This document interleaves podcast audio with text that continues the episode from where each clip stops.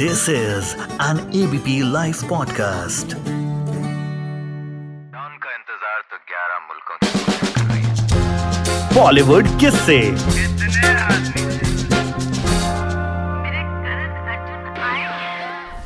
ज़िंदगी मेरा गाना मैं इसी का दीवाना। गाने के ही दीवाने रहे बप्पी दा ज़िंदगी भर। गाने गाए गाने बनाए। ज़िंदगी म्यूज़िक को डेडिकेट कर दी। कहते थे, शो मस्ट गो ऑन. लेकिन उनहत्तर साल की उम्र में बप्पी दा हम सबको छोड़कर चले गए। 29 दिन से अस्पताल में भर्ती थे और 29 में से 18 दिन वो आईसीयू में रहे। ज़िंदगी और मौत की जंग लड़ते रहे। ऑब्स्ट्रक्टिव स्लीप एपनिया और चेस्ट कंजेशन की वजह से बपीदा हम सबको छोड़कर चले गए। लेकिन वो अपने गानों, अपने अंदाज से हमेशा हम सबके बीच रहेंगे। वैसे भी कहते हैं कि कलाकार कभी मरता नहीं।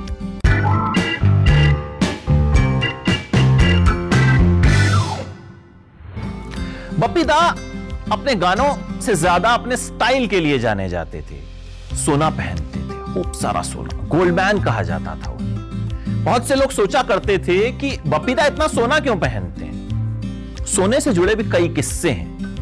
दरअसल बपीदा ने एक बार बताया था कि वो अमेरिकी पॉप सिंगर एल्विस प्रेस्ले से बहुत इंप्रेस थे और एल्विस अपने कॉन्सर्ट्स के दौरान एक सोने की चेन पहना करते थे। तो जब बप्पीदा ने उन्हें देखा तो सोचा कि एल्विस की तरह मैं भी अपना एक स्टाइल बना लेता हूँ और इसके बाद बप्पीदा ने सोना पहनना शुरू कर दिया। यह सोना कई बार उन्हें एम्बेरस भी करवा देता था। एक बार राजकुमार से बप्पीदा की मुलाकात हुई। एक महफिल में वो राजकुमार से टकरा गए। राजकुमार, जानी जो अपने बेबाक अंदाज के लिए जाने जाते थे।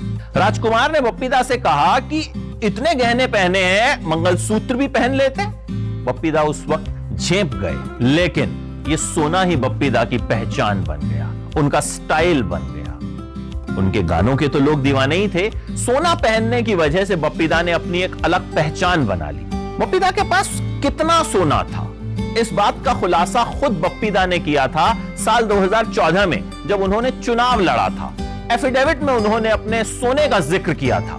बप्पीदा ने बताया था कि उनके पास सात सौ चौवन ग्राम सोना है और करीब चार किलो 600 ग्राम चांदी है। उस वक्त इसकी कीमत करीब 35 लाख रुपए बताई गई थी। लेकिन हैरानी की बात यह है कि बप्पीदा की पत्नी के पास उनसे भी ज़्यादा सोना था उस वक्त। बपीदा की पत्नी के पास नौ सौ सड़सठ ग्राम सोना था और करीब 9 किलो चांदी थी। बपीदा सिर्फ़ सोना पहनते नहीं थे, सोने जैसे इंसान भी थे। शुरुआत कैसे हुई थी बपीदा की, अभी आपको बताता हूँ।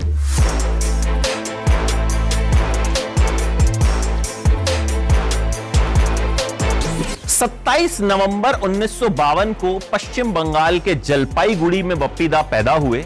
उनका असली नाम अलोकेश लाहड़ी था, लेकिन उन्हें उनके पेट नेम, घर के नाम बप्पी लाहड़ी के नाम से ही जाना गया। तीन साल की उम्र से ही बप्पी दा ने संगीत सीखना शुरू कर दिया। माता पिता दोनों संगीतकार थे, बंगाली फ़िल्मों में संगीत दिया करते थे और उन्हीं से बप्पी दा ने अपनी संगीत की शुरुआती ट्रेनिंग ली। सत्रह साल की उम्र में सोच लिया संगीतकार बनना है। उस वक्त एस डी बर्मन से बहुत इंप्रेस्ड हुआ करते थे बप्पी दा और किशोर कुमार बप्पी दा के रिश्तेदार थे। बप्पी दा को सबसे पहले 1972 में बंगाली फ़िल्म दादू में काम करने का मौका मिला। फिर 1973 में पहली हिंदी फ़िल्म नन्हा शिकारी में उन्होंने म्यूज़िक दिया। गाना मुकेश ने गाया, तू ही मेरा चंदा, तू ही मेरा तारा। इसके बाद बप्पी दा को काम मिलना शुरू हुआ और करते करते बप्पी दा डिस्को किंग बन गए। मिथुन चक्रवर्ती के साथ उनकी जो फ़िल्म आई डिस्को डांसर उसके बाद तो बप्पी दा ने म्यूज़िक इंडस्ट्री का सीन एक तरह से कह सकते हैं, बदल के रख दिया। पॉप म्यूज़िक को वो हिंदी फ़िल्मों में लाए और ये एक्सपेरिमेंट खूब कामयाब रहा। बप्पी दा ने कई जनरेशन के साथ काम किया। उन्होंने अमिताभ बच्चन के लिए गाने बनाए तो अभिषेक बच्चन के लिए भी गुरु में गाना गाया। विद्या बालन की फ़िल्म द डर्टी पिक्चर का सबसे मशहूर गाना उलाला बप्पीदा ने ही गाया।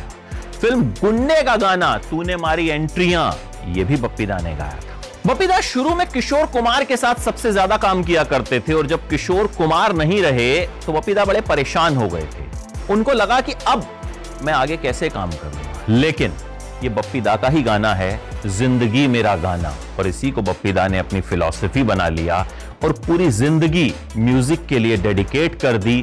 खूब सारे गाने बनाए, खूब सारे गाने गाए और अपने अंदाज से हम सबके दिलों पर हमेशा छाए रहे और हमेशा छाए रहेंगे। बपीदा ने अपने करियर में करीब पाँच हज़ार गाने कंपोज किए, जिनमें सिर्फ़ हिंदी गाने नहीं थे, तमिल, तेलुगु, हर भाषा के गाने थे। उन्होंने बांग्लादेशी फ़िल्मों के लिए भी गाने बनाए, अंग्रेज़ी गाने भी बनाए।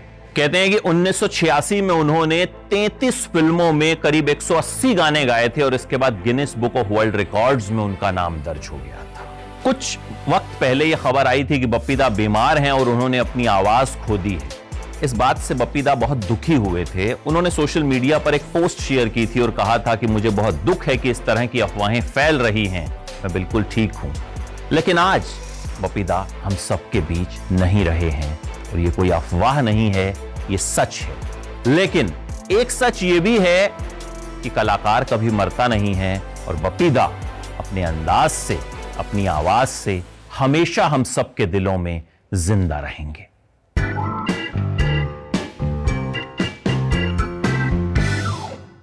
फ़िज़िकल डिस्टेंसिंग के टाइम पे न्यूज़ डिस्टेंसिंग मत करो। डाउनलोड करो एबीपी लाइव ऐप और जानते रहो।